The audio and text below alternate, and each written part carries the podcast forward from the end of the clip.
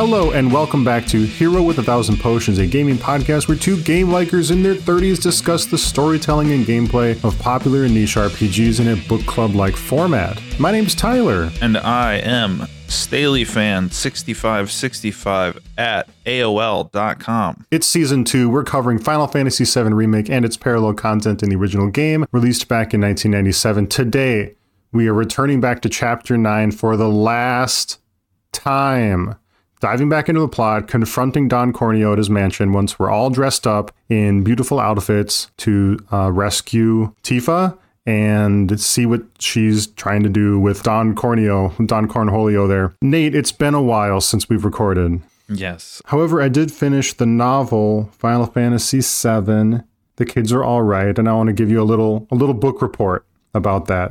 Go for it. Nate, do you care about spoilers for this novelization of the events post Final Fantasy seven O G? Well, the title of the book is a spoiler in and of itself, right? It's funny you mentioned that because I found out that uh, Kazushige Nojima is a big fan of The Who, and The Who has a song called The Kids Are All Right. And there are other references to the band The Who sprinkled throughout the book. I don't know what it is about Japanese games, but it's a popular thing to do, to put all your band references in your games. I took it to Reddit, to the Final Fantasy seven Remake subreddit, to ask what other Who references there are in the book to anyone who's read it, because I'm not, I'm, I'm a pretty big music file, but I'm not very fluent in The Who. And the only other reaction or response I got from the community was that the main character's surname is Townshend. His name is Evan Townshend, and there is a the guitarist of The Who is named Pete Townshend, so they share the same last name. Pete Townshend, Evan Townshend. So th- there are other Who references, but those are the only ones I'm aware of. Anyways, first of all, it's just pulp. It's not extraordinary, like riveting fiction. It is it is a video game book, and mm-hmm. It details the events of the Turks in the post Final Fantasy seven original environment. Uh, some of the events take place in Midgar. Some of the events take place in a city that has not yet been built, that does not exist in the F F seven world. Edge. Hey, you're familiar with Edge. Oh yeah, it's in uh, Advent Children and Dirge of Cerberus. Oh my God, is it really? Yeah. Dude, I am way more out of touch than That's where the Bahamut fight takes place in Advent Children, oh. where they're jumping around. Okay, well, fair enough then. Anyways, Edge is there, and there are two plots that, that Evan is entangled with. He is trying to go find his mother, who's trying to connect him to this mysterious person that might have something to do with a surgery that he needs, and, and it takes him on a global trek. However, he gets entangled with the Turks because it turns out he is... Oh, shit. I know. So he's valuable to them and, and consequently gets entangled with Rude and Reno and Elena and things like that. And there are other characters that, that are, were originally in these novels that appear in Remake. For example, Kyrie, who is the woman with like the trucker, the, the young woman with the trucker's hat that we're going to meet eventually. I pointed her out in the, in the train and chapter mm-hmm. two, I think it was. Uh, she's got striped leggings, and we'll meet her again in a couple chapters. Anyway, she's there. The Angel of the Slums, Murray, is there as well. They have a detective agency that Evan gets kind of adjacently involved in. There are other characters as well. And uh, you run into Cloud, you run into Tifa. Cloud is a courier. Oh, Denzel is briefly, makes a brief appearance. He's a, he's a character that originally appears in Advent Children, as you are aware. And... Johnny's there, and would you believe this? He's got a bar mm. at Edge. Okay. Do you have any guesses what the bar's name is? Um, let's see. What rhymes with eight? I don't know. uh, I can't think of anything. It's called Johnny's Heaven. Oh, pff, never mind. That's dumb. It is dumb, but then again, Johnny's dumb. Mm-hmm. However, an antagonist emerges in the last third of the book. That actually took me by surprise, and this will be another beeperoonie for the folks at home. Shows up. Okay. Yeah. Cool. And it turns out that the that the A plot, like his mother stuff, is involved in hunting down, which is also a goal of of uh, of, of the Turks, of course. This wasn't a companion piece to Remake, this was a companion piece to Advent Children, right? Uh, yeah, you could describe it like that. In terms of when it was released and written, I mean, did he release this as like, hey, a remake's happening, let's promote it with a book? Or was this like a two thousand five, two thousand six release? I am going to look up the dates because I'm very curious. This was published in twenty nineteen. Uh. The reason I was thinking about it is I, I wanted to know, was the... I can't even think of the name. You said it a minute ago. The Lady of the Slums. The Marais? Yeah, whatever. I was wondering, has that been something that's been like floating in the expanded F F seven universe consciousness for decades now? And then they just like threw that into Remake. But I'm getting more of the sense of like this book happened around the same time they were developing these characters for Remake. And that's why they're in the book. It's like, even though they're talking about Advent Children shit, this is more of a companion piece to Remake in a way, because it's involving all of these Remake characters, right? Mm-hmm. Well, after you looked up the publication year, yeah, that makes more sense. Who knows? Because there's definitely stuff we will encounter that leans towards them validating the existence and importance of Advent Children. Or, well, actually, we actually we have addressed some of that so far in that the appearances of Sephiroth in chapters we've already covered have been accompanied by tracks from Advent Children, not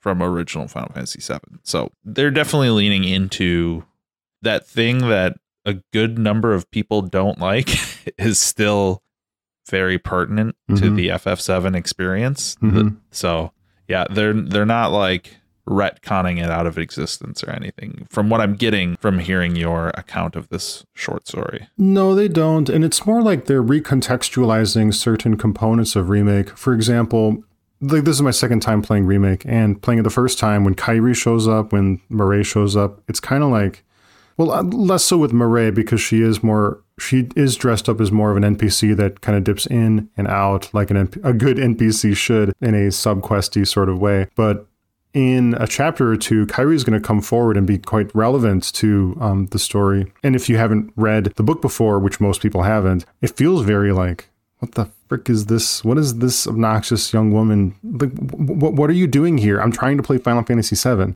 Yeah. And and I think that was a lot of people's impression. But now that I've read the book, now that uh, I've got a flavor of Kazushige... Kazushige Nojima's broader scope of stories and people he wants to shed light on in the F F seven verse, it does make more sense. And Kyrie's very tolerable in the books. I mean, she she's spunk. I mean, it's okay for kids to be spunky and and to read about them. Sure. How do you feel about needing extracurricular activity to fully value and validate characters within works? And I will cite the fact that, like, anytime you, for example, like Star Wars, you know, Uh, you with the the new trilogy or even the old stuff, you know, you, like there was the old expanded universe, and anytime you say like back in the day in the movie this character was kind of paper thin or stupid or, you know, whatever, right? I'm just pulling something out of my ass. Mm-hmm. Somebody inevitably comes along, well, you didn't read the book that focused on them. It's like, yeah, of course I didn't. Because I'm not here for like Star Wars as a cinematic experience for me encapsulated what I wanted from it. I guess the best way I can say it is like the contents of Star Wars are wonderful to put onto a screen, but aren't nearly as interesting enough, at least in my opinion, to warrant books. I don't know. Other people feel differently about that. And like they've told me about these amazing Star Wars books where like, but there's a clone of the Emperor, and then this other guy clones Luke, and I'm just like, and your eyes roll back in the your head, and you're like, Jesus Christ. Yeah, that all sounds incredibly fucking stupid, you know. And the it was kind of capstone. I mean, I was a kid. I'm, this is the change in, you warned our listeners about, right? The Shadows of the Empire. That was the first like multimedia push hmm. I remember as a child, because it was a video game. It was a book. It was like a soundtrack and a toy release series. But there was, and I think they made comic books about it too, like a, a side series, whoever made the, the comic books. And there were like trading cards and everything. So you were surrounded by all of this new Star Wars shit happening around you, but there was no movie. There, mm-hmm. you know, the, the usual media push, the merchandise push that came with a movie wasn't there, except there would be in a couple years the like special editions of the original trilogy. Mm-hmm. So that was coming, but I felt like it was just a little misaligned. But so I did digest all of that stuff, you know, and like they it, it takes place between episode five and six, yeah, right. And like they have this storyline of Leia getting seduced by an alien that seduces people and everything. And I just remember thinking, even then, as like an eleven, ten year old, twelve year old, somewhere around there, thinking like, this just doesn't really feel like Star Wars to me. This feels like something else, except maybe the video game. The video game kind of felt like Star Wars, but that that's just my take on it. Even since then, I've had this like weird thing of like, I don't really like the transmedia extracurricular stuff that you have to do to experience something. You know, I don't know how you feel about that. I feel the same way because I'm a detached kind of person, but because I love this particular I P, I'm pleased to dig myself into these extracurricular media. Mm-hmm. But I don't feel like it's it's a necessary part of it. It, it it's an enrichment. Then again, using the Kyrie ex- example, and again, we'll talk more about it in, in a chapter or two, but or in an episode or two, but uh, it tempers my perspective on how relevant she becomes, al- although not for very long. Sure. I think actually to kind of amend what I'm saying is Final Fantasy seven Remake is a, one that does it well in that I didn't even realize these books existed, and there was nothing about the original playthrough for me personally that I felt like, where, where's this coming from? Who the hell are these people? It just kind of felt like mm-hmm. in ways that they took other characters in the original game, like, you know, the, the Shinra man in the business suit on the train, you saw him once. Well, in Remake, you're kind of spotting him all over town. Or they reused Johnny's dad model, you know. Because they reused that model in O G, there's a running gag that Johnny's dad is also everywhere too, and he's actually literally fucking Johnny's dad this time. So like that that's a funny gag. And so I kind of like I felt there was no occurrence to me of like, where are all these extra characters coming from? And they all just kind of work. So that's a way that it's done good, and then a way that within the same spectrum of games that it's done bad is uh, Final Fantasy fifteen is an absolute clusterfuck of nothing makes sense unless you digest all of the extra media in the game, and then still it kind of still doesn't make a ton of sense after that. It makes a little bit more, but then, you know, oh no, yeah, you got to watch the movie, and then there's an anime, and there's a short story, and oh, and we patched in extra lore bits for the uh I don't even remember what they're called in the game. Essentially, the summons, you know, we we've made patches that include more story for the summons, and there's D L C character breaks now.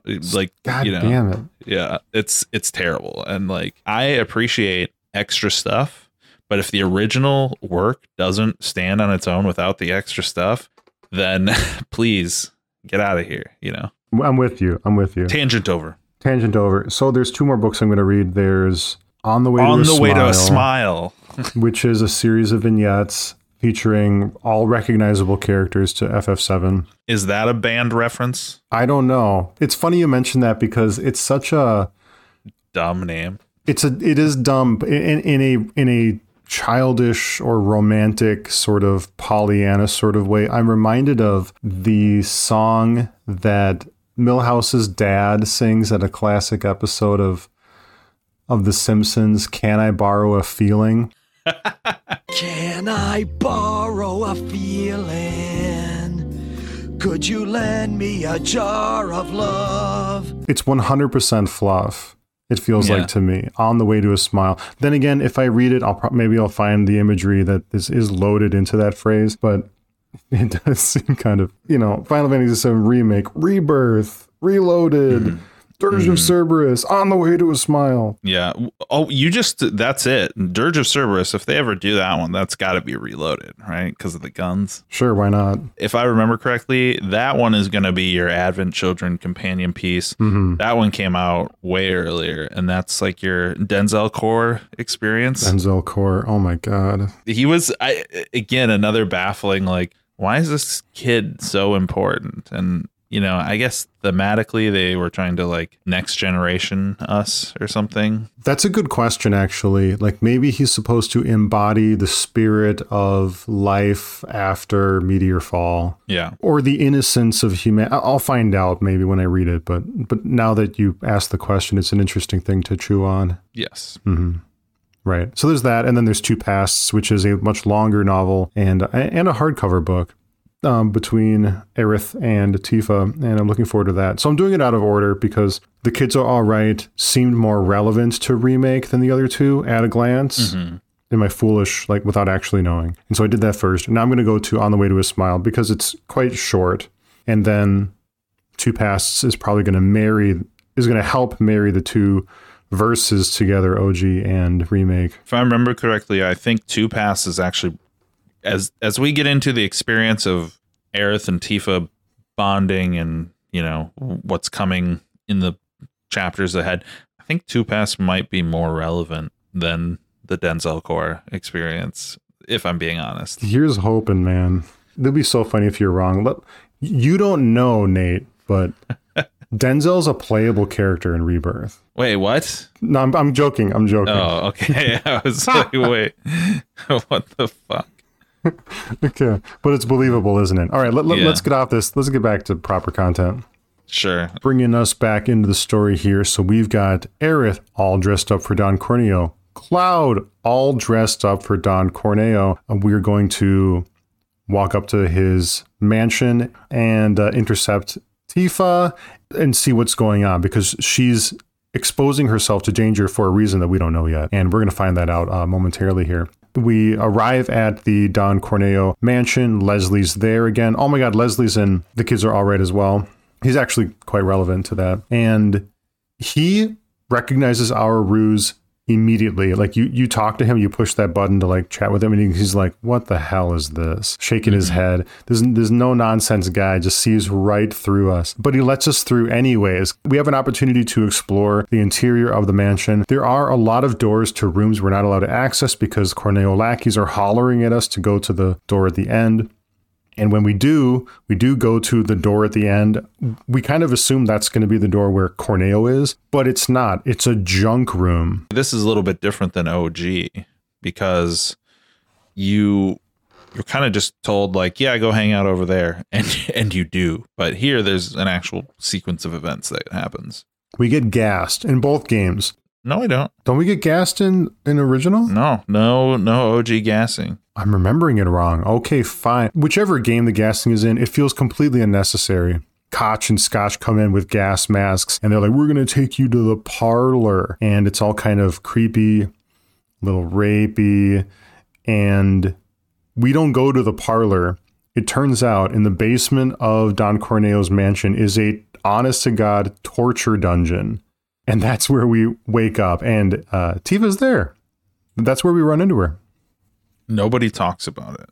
Not in the now this one or O G. Like actually, Aerith has a one tiny throwaway line about like this place looks creepy. Oh, yeah. Not like, oh my God, there's shackles and X cruc- crucifixes all over. It's it's weird, man. You said that we got gassed or whatever uh, in O G.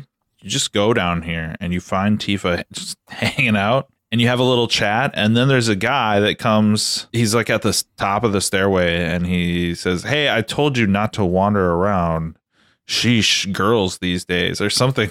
I'd have to go look at the dialogue, but it's like essentially he's just annoyed by you. But there is no gassing. You just run around and find Tifa in the building. Mm-hmm. Uh, I will notice note that uh, Tifa like doesn't recognize Cloud immediately. And it's there's a little bit of that, like Superman puts his glasses on and he's Clark Kent effect going on here because you, you would you would know. Right. Right. Right.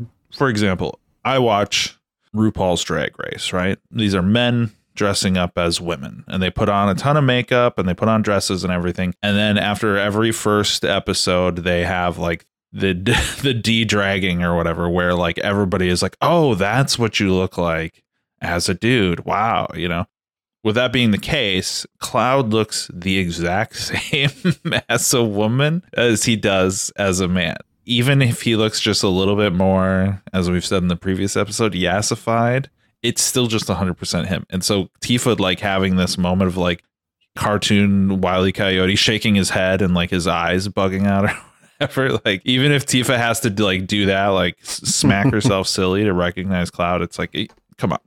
You knew that was him. But uh, Cloud addresses it by just saying, yeah, I know. Nailed it. Let's move on.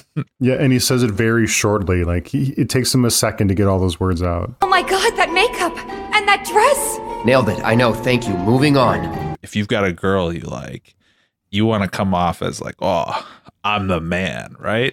You know, like when you're you go to that party or you're at school or whatever, you don't want to look like a dumbass. You don't want to be in an embarrassing situation around the girl, right? Unless you're Cloud. Well, I'm saying that's what he's doing, is just like he realizes the situation he's in and it's like, I don't want to talk about this with you. Mm. not not with you. The, you're the one person, like, let's just move on, please. Sure, sure, sure, sure. We have a chance to explore the torture dungeon. There is a Chibi Corneo vending machine that sells sundries and a version of his own song. And it's a very strange juxtaposition in the torture dungeon because it's all like dark brick, like burning sconces on the wall, racks and torture tools. Mm-hmm. And then there's this brightly lit plastic vending machine with a cute baby Corneo that sell that plays music and, and it's brightly lit and, and it and it's it's reflective of his personality because I, I know we haven't met him yet, but you, you get a sense that this man is very out of touch.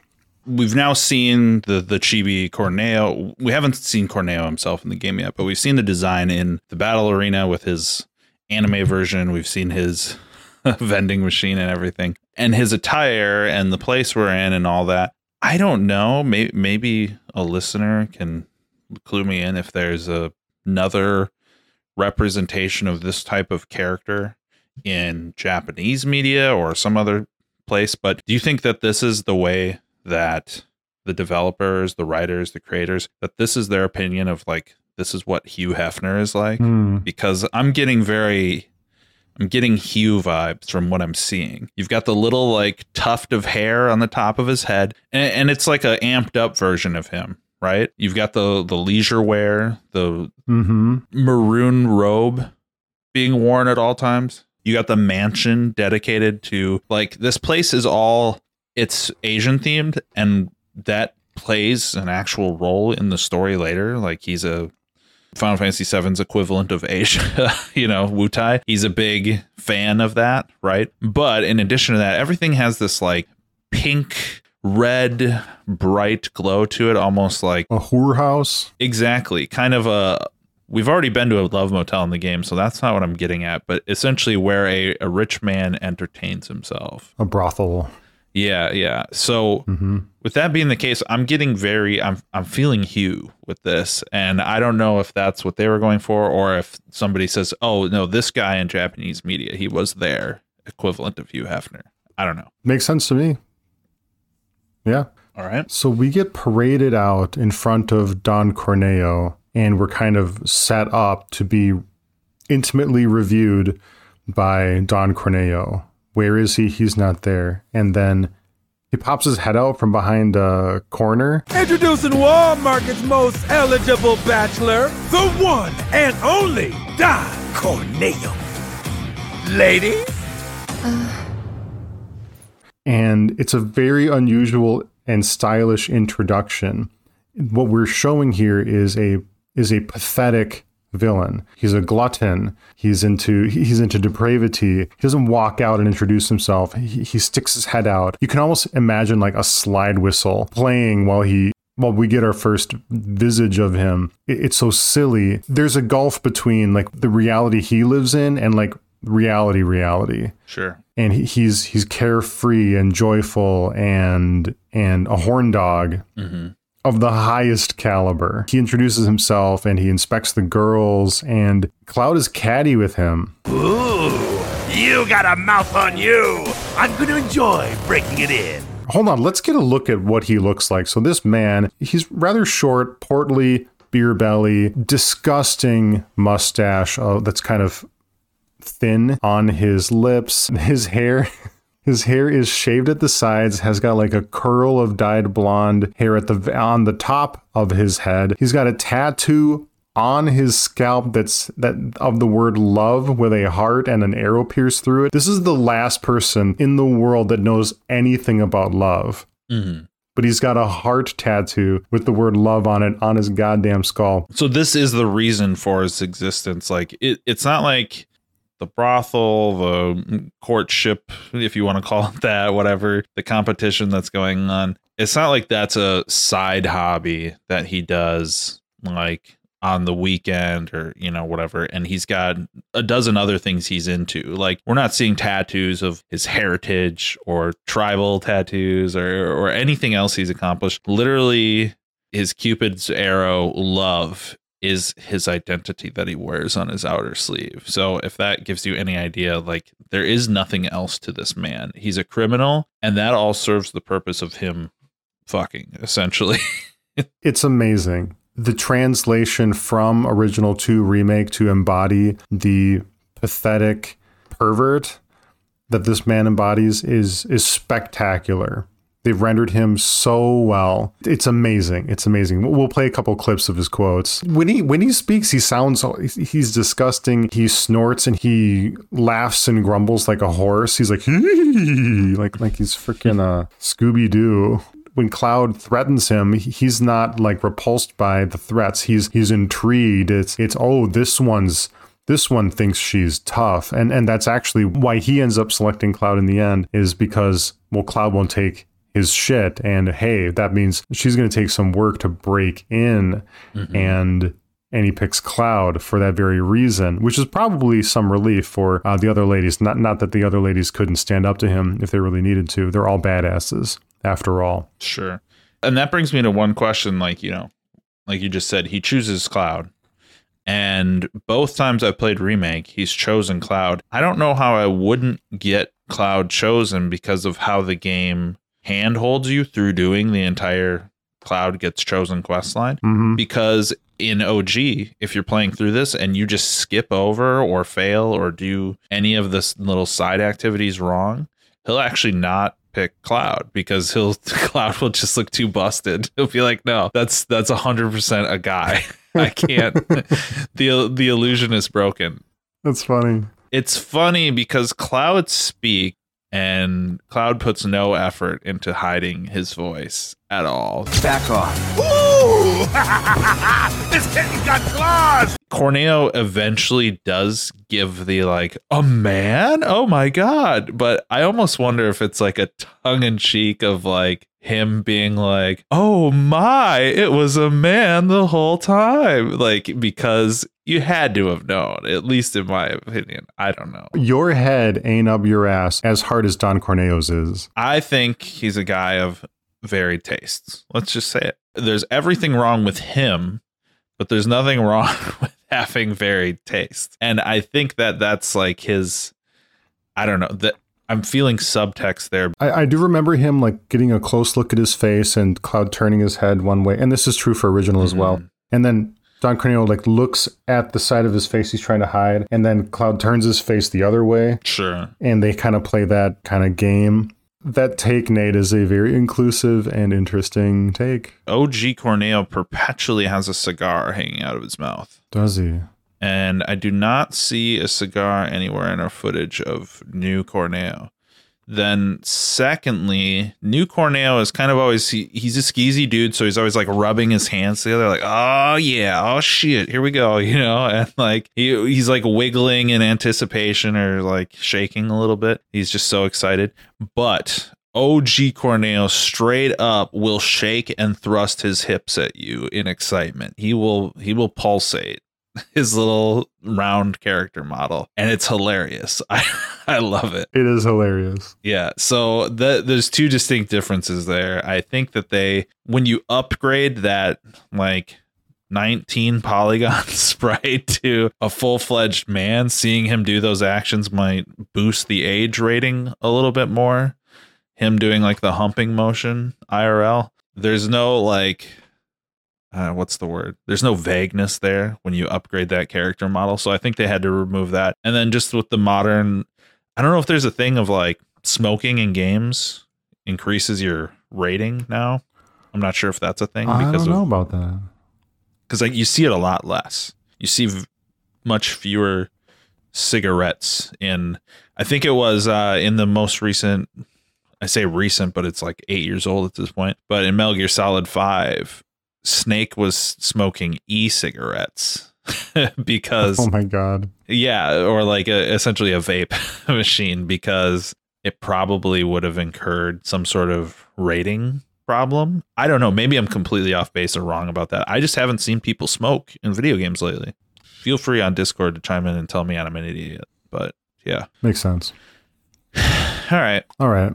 So the scheme is, well, he's got to pick three girls. We are all three girls, quote unquote. And turns out he picks Cloud. Takes him over to, I forget which happens first, but Cloud gets taken to Corneo's bedroom. And they have this spectacular interaction where, where Corneo's got this beautiful bed. I think it's a circular bed. And it's large and like silken. And he's on his hands and knees just savoring the moment. This dude is so into the foreplay that is about to take place.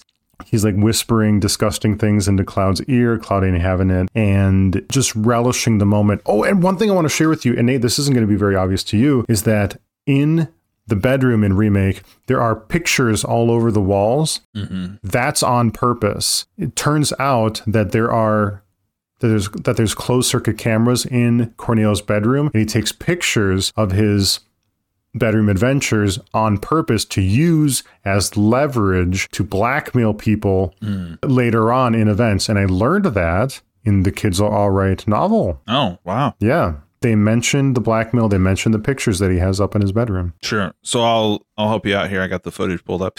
Um, in O G, you go directly into Corneo's bedroom. In Remake, we have a little intermi- intermission where Cloud gets taken away to the bedroom, but we see the other two, the girls, be brought into essentially like the thugs' quarters, you know, and Corneo says like, ah, oh, the girls are yours, you know, and, and again, there's that, like I mentioned this one or two episodes again, where kind of the suggestiveness is just completely discharged. Like it's there in the subtext for you to infer what's about to happen, mm-hmm. but it's just not stated explicitly in the game. Kind of like maybe the cigarette thing, like maybe that would increase a, a ratings issue or something, because the implication is like, hey girls, you came here to date me and you're not going to get a chance to do that, but guess what, my my guys, they're going to do whatever the fuck they want to you. Oof. Right. And that's definitely a consent issue, a very dark turn of events. But the game doesn't explicitly say that. It says, all right, boys, they're all yours. Like, oh, maybe keep them occupied, keep them locked up in the room while I talk to Cloud or whatever. Oh, interesting. The vagaries. Yes, exactly. But you know what's about to happen based on the culture that you're marinating in here, right? And so that's where, you know, there's just no like, these girls are not going to deal with one second of that bullshit. And so there is a little side battle we get to do before we bust in on Corneo's room in Remake, where the girls just essentially slam dunk all of these idiots. Yeah, it's pretty great. It's very girl bossy. Also, they're assisted by Leslie, who gives them their equipment and weapons. Nice. There's this amazing song that plays in this section. It starts out kind of like darker or weird, but then like just lights into J-pop, E D M, uh, explosiveness. It's great. And then about halfway through, I realize I'm listening to Tifa's theme when they're doing this. It's amazing because it's got the like da da da da da. da da da da da da da da, but it's like amped up, just you're ready to beat the shit out of everyone to it. And I I loved it. And the song is called, this is a little bit of a spoiler, but the song is called Smash 'em, Rip 'em. And I love it. Yeah, that's coming up. That's coming up right now. Yeah. So when the girl bosses bust into the sexual harassment that Corneo is inflicting upon Cloud, we are going to get the full story from him by threatening to castrate him. And there's a very funny sequence that take that that, that takes place here because, well, what is Corneo's favorite toy? The one he has between his legs. And so we're going to tell, we're going to compel him to spill the beans about what he's become involved in that Tifa has clued in on, which inspired the whole infiltration of Corneo's mansion in the first place. And they're like, if you don't tell me what's going on right now, I'll crush him. And he's like, no, no, no, no, no, no. Because he does a Scooby-Doo thing. He's like, yeah, I think he likes it a little bit.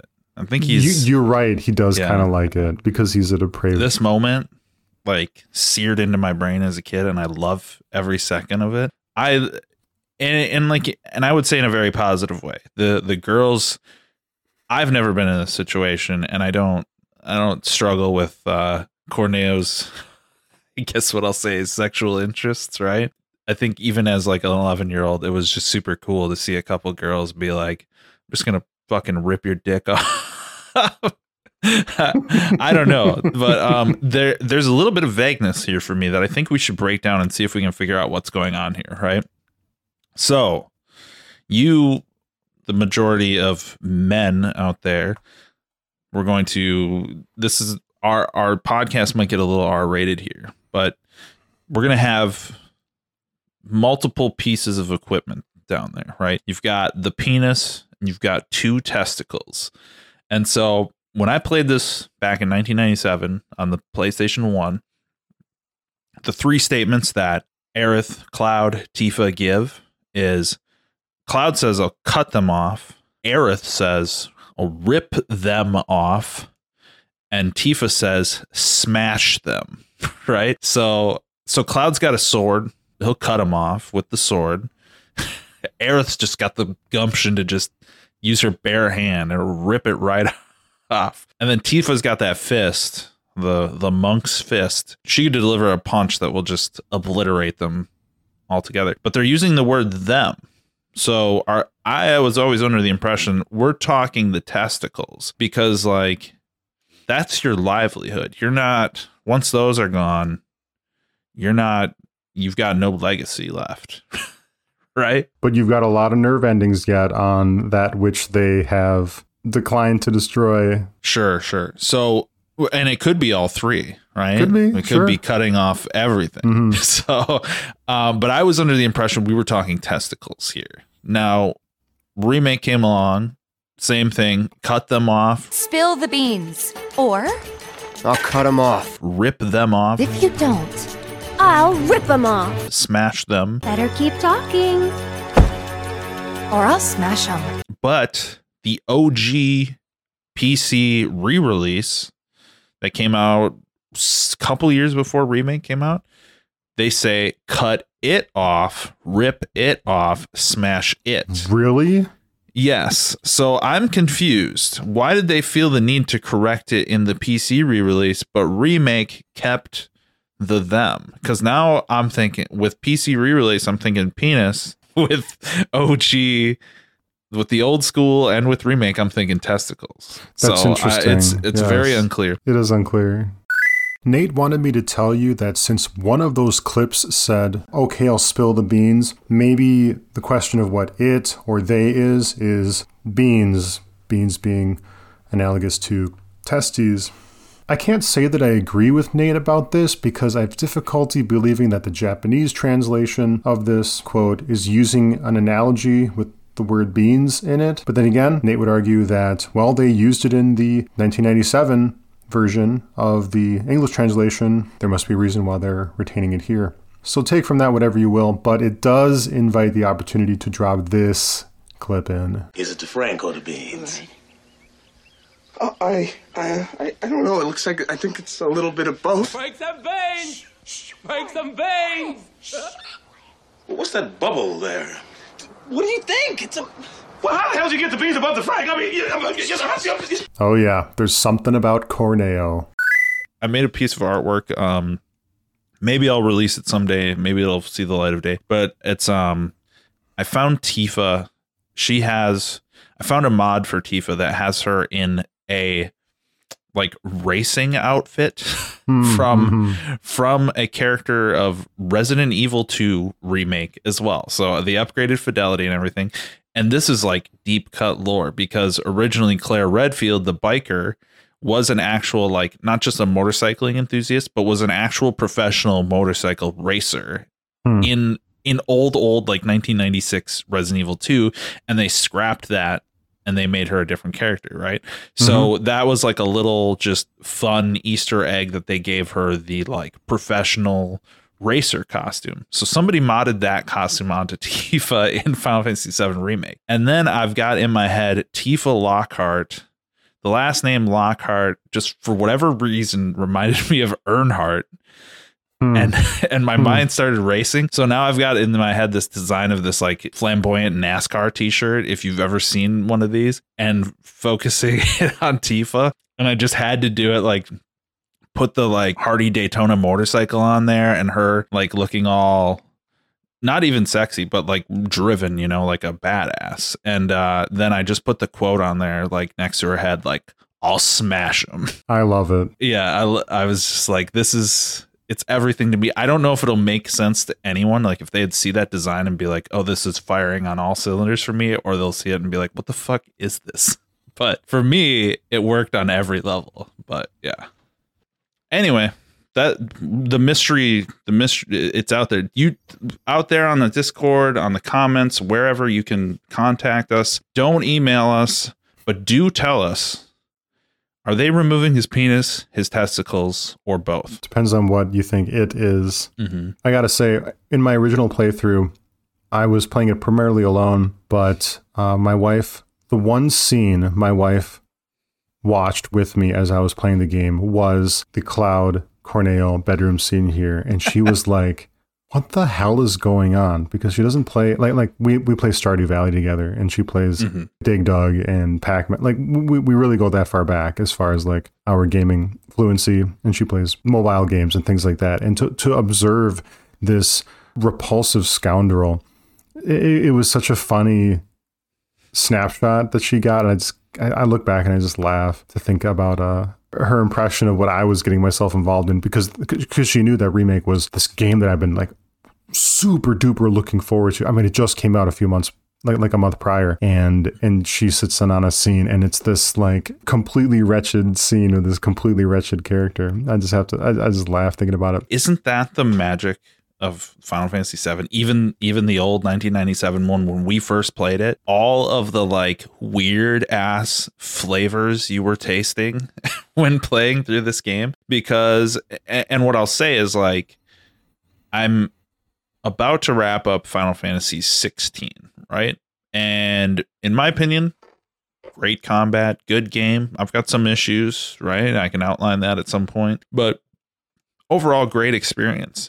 But the game is like one flavor, sad boy, dark, classic fantasy, dragons and summons and all of that stuff. It's very Final Fantasy one, if we're being honest. It's very old school, right? Hmm. And I think about how all of the random shit that happened in seven, and like, did we get random shit in eight? No, kind of didn't. Kind of did in nine. We got some. We got some fun little zaniness in nine. Jumping rope. Yeah. Well, and just like the the plays and the like mm-hmm. the the the wide berth of like what the characters represented and their archetypes and everything. So we got some more of that in nine. But then like ten again was very one note for me, and, and that's not a bad thing. I I love ten, but like. I just think of like, how did seven squeeze in so much zany goofiness into one amazing package? I think that's what sticks with me, is the fact your wife can walk in and catch a moment and just be like, what the fuck is this video game? Like, why? And there, it's not the only time that that would be the case in seven of like, what am I looking at? Chocobo racing even is one of them, or maybe Gold Saucer as a whole. It's just another, like, you know, you're doing an old timey play of like fighting a dragon. What? What is this? You know? Uh, so, or you're, you're snowboarding and popping balloons. Like, okay, what is this game? And it's like, okay, well, that's just the magic of seven. Definitely. I don't think a lot of other entries have done that, or games in general. Maybe like the Yakuza series spans that. I haven't played those games, but I've seen them kind of bridging that gap of serious to absurd. Never played one. Couldn't tell you. Uh-oh. Uh-oh. Better move on. So uh, another thing I want to share about Original is that when we have this, the pre-threat of torture scene when it's just Cloud and Corneo, this depraved sicko, he, he crawls on his on the bed like a horn dog, and he's like, all right, pussycat, come to daddy. And as you move about the room, like before you actually talk to him, the Corneo's sprite rotates with you so that he's always watching you. He's on all fours.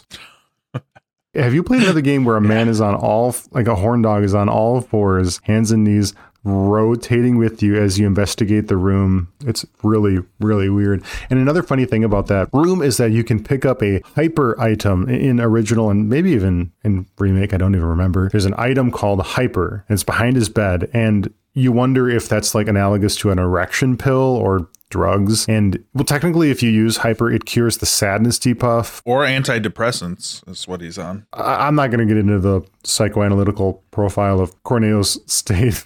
I'm just saying they're cur- they're curing the sadness debuff. So sure, why not? But anyways, so we threaten to destroy his genitalia, and Corneo ends up spilling the, the complete story. What we learn is that after Avalanche's destruction of this Mako reactor and that one, Heidegger has come up with a plan to wipe out Avalanche once and for all. The plan is to destroy the pillar that holds up the Sector seven plate from the top to the bottom, such that it will crush the Sector seven slums, anybody who's in the way, countless civilians and slum dogs, as a means to stamp out Avalanche once and for all. This is what Corneo knows. And Tifa can't believe this shit. It is so abhorrent, so evil of a plan that she can't even accept it as true. He asks us, well, why did you... Why do you think I'm sharing all this information with you? And the options are because he knows that he faces certain death, because he knows that they've won, they being us, or that he's lost his mind. And whatever you pick, I don't know if it matters what you pick. Hold on, Nate, do you know if it matters what you pick? No, you get...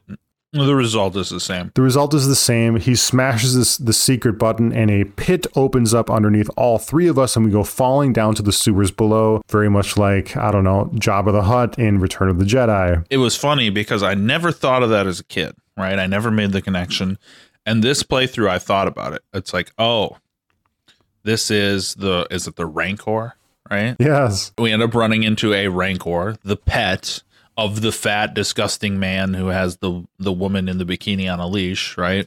And like, mm, mm-hmm. so it, it just fires on all cylinders. And I was like, oh, I never thought of that. That's amazing. I'm going to make a note. And I looked in our document and you had it right there. Like, it's Jabba. And I was like, oh, never mind. He, he, he must have. I'm guessing you thought about that years ago. He's no Jedi. This is giving us a little bit of like, almost a like tertiary lore explanation that like Shinra is willing to drop a plate in order to take care of a problem, right?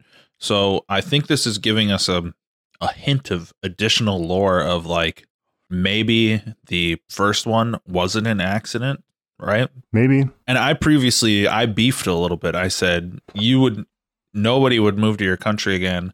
Nobody would do anything. But then I realized we had Boeing, the aircraft manufacturer, two of their Max eight aircrafts just like nose dived into the ground, and like nobody gives a shit I'm like, whoops, I guess there was like a bug in the software and three hundred, four hundred people died. But, you know, what are you going to do? And so you're absolutely right that when, when we did that analysis, you're like, yeah, you're a giant corporation. You can spin it. Nobody cares. Big whoop. I'm leaning towards the original plate drop wasn't an accident either. And this one, obviously, we know it's intentional. Mm-hmm. So, and that's the end of the chapter. Yeah. Nate, we finally finished chapter nine. Yeah. Yeah. Also, amidst the revelation that the plate is going to drop, we get a scene from within Shinra headquarters in both uh, versions of the game. Mm-hmm. We get uh, the same scene pretty much in uh, Remake and O G with just a couple little differences, um but it's in the Shinra building. Is this the first time we've seen like the main Shinra president desk, which looks very sci-fi and huge to be a actual functional desk, but you never know. I think so. I think we haven't seen a wide shot of the president until now. Before then, it's been like close-ups of his like chin in his mouth or oh yeah yeah holographic representations, but now we get like a picture of him. Yeah, and I think in O G this would be absolutely the first time we're seeing this room, and then in uh Remake we've seen, like you said, these kind of like little camera obscured glimpses of him, or we're looking at his hologram in Remake, right? So mm-hmm. we've got three characters here. It's the president, Shinra president. Um, does he have a first name in the Ultimania? We'll find out. I looked through the Ultimania. I couldn't find anything. And then I did a Google search, and I am seeing some discussion that perhaps his first name is President, which I don't buy, but that's what some people think. Some people think that. We know other Shinra family members. Three people in the room. We got President Shinra. We've got Heidegger. We've seen him before. He is the military man, been reassigned to public security in light of the peace era. And then we've got Reeve, who we've talked about a little bit in previous chapters, but I don't think we've gotten a proper Reeve moment up until this point in terms of the game itself. Reeve is the head of urban development. Now, we were talking about at the uh, Honeybee Inn how his parents were were the old couple huffing and wheezing after their visit to the uh, sex room, and how they were they were talking about how their son got them this room. So, have have you ever? Don't ask me that question. Did we address? Did we did we address this? But like, have you ever been like, Mom, I got you something special? Hold on, I did buy my mom a massage though. Once. A regular. Like massage, right? No, I bought my mom a sexual massage. Come okay. on, man. Okay. Well, I'm just saying. No, I'm I'm clarifying. I'm doing this for your benefit because you can say you say massage and the internet goes whichever way they want to. I'm saying for your benefit, a regular massage. Yes, a regular massage. Fuck the internet. You can't leave the internet to their own devices, Tyler. You have to clarify. Um, anyway, so we got the three guys here. They're having this meeting. Reeve does not want the plate dropped. Now, I'm going to split this up because it's essentially the same scene, but very different tones throughout. Remake Reeve says, at least let us issue a warning. The underplate is home to fifty thousand. So this is a people-focused solution. He's saying, he says the plate's going to drop. You know, mm-hmm. he knows there's no changing where this is going. But at least let us, you know, do some humanitarian shit beforehand, right? Whereas in O G, he says, urban development is my job. So essentially, if you drop my plate, you're you're robbing me of my labor. You've you've reduced my labor by twelve point five percent in developing the urban real estate that I have at my disposal. And you're cutting off your nose to spite your face, like for the entire freaking city. I know you're trying to squash some rats, but we're not trifling around here. Yes. And then the president responds with progress requires sacrifice. Progress requires sacrifice. Learn to live with it. And I think that kind of sums up president's, Shinra's ethos in both. It's that the sacrifice he's making, like you said, the cutting off your nose to spite your face, it's dumb, right? From a, there's other ways to solve this problem, but from his perspective, he's the kind of guy that he's like, I want people living in a perpetual state of like crisis and dependence. So if they think our enemies, you know, Wutai is a thing of the past, mm. or in O G, in O G at least they are, but they're kind of drumming them up as still relevant in Remake. Mm. But they're they're kind of a thing of the past. So I need a new enemy. I need a new person that can murder you at a moment's notice. And I've got them. Here they are. Now, they're poking around. They're blowing up reactors. Maybe a couple dozen people died or whatever. But when this shit goes down, man, I've got the people in my hand after this one. Mm. So I think that's the calculation the president's making is, as long as I have an enemy that's an actual threat of some kind, then that puts me in the position I want to be in. So then Remake Reeve gives the most blatant audible anime grunt in the game so far. And maybe you can pull that for us. Have you ever been in a conversation where your boss tells you something, Tyler? Like he, he gives you an assignment, or you might disagree, or, you know, and you just go, ah, to your boss? No, I've never done that. Okay, well, this is the most powerful man in the in seemingly the world that just said he's going to murder fifty thousand people or more with a giant city being dropped on them. You just unned him, right? So, um, but O G president says, hey, you're tired, Reeve. Take a vacation. So Remake Reeve, no vacation for him. O G Reeve gets a nice little vacation for Uh, his his protests. Wunderbar. Yeah.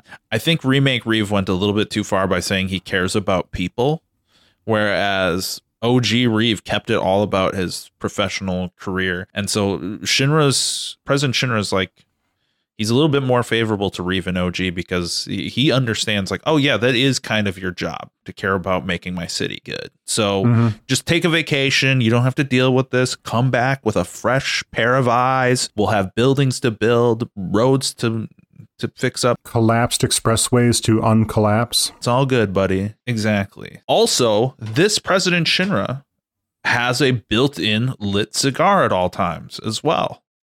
Whereas Remake Shinra, no cigar. So, you know, he's got a cigar buddy in Don Corneo. Maybe they hang out and they talk about their their favorite cigar moments. I don't know. I'm not a smoker. I don't know what cigar people do. I know people that are always like, oh yeah, got some fresh ones. Let's go. You know, we want to go. You want to go out back, smoke a cigar or some cognac. Yeah. And I'm I'm just like, I have no idea what the drive or interest in that is whatsoever. You're so. Not supposed to smoke it, I hear. You're supposed to like like puff on it, but you don't actually inhale. Puff. Okay.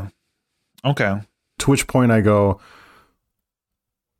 what are we doing? It's like uh it's media shorthand for cool guys with sophistication, at least in the twentieth century. I don't know if that still holds true for today. Men of leisure. I'm guessing in the show Narcos, which I've never watched, there's some cigar moments of nerding out about cigars. I'm sure that's important to a certain sect of people. Right. Right. All right. That's the scene. No vacation for Reeve in Remake.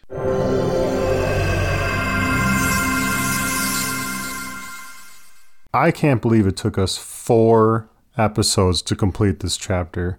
Oh, my goodness. Well, the conversation doesn't end here.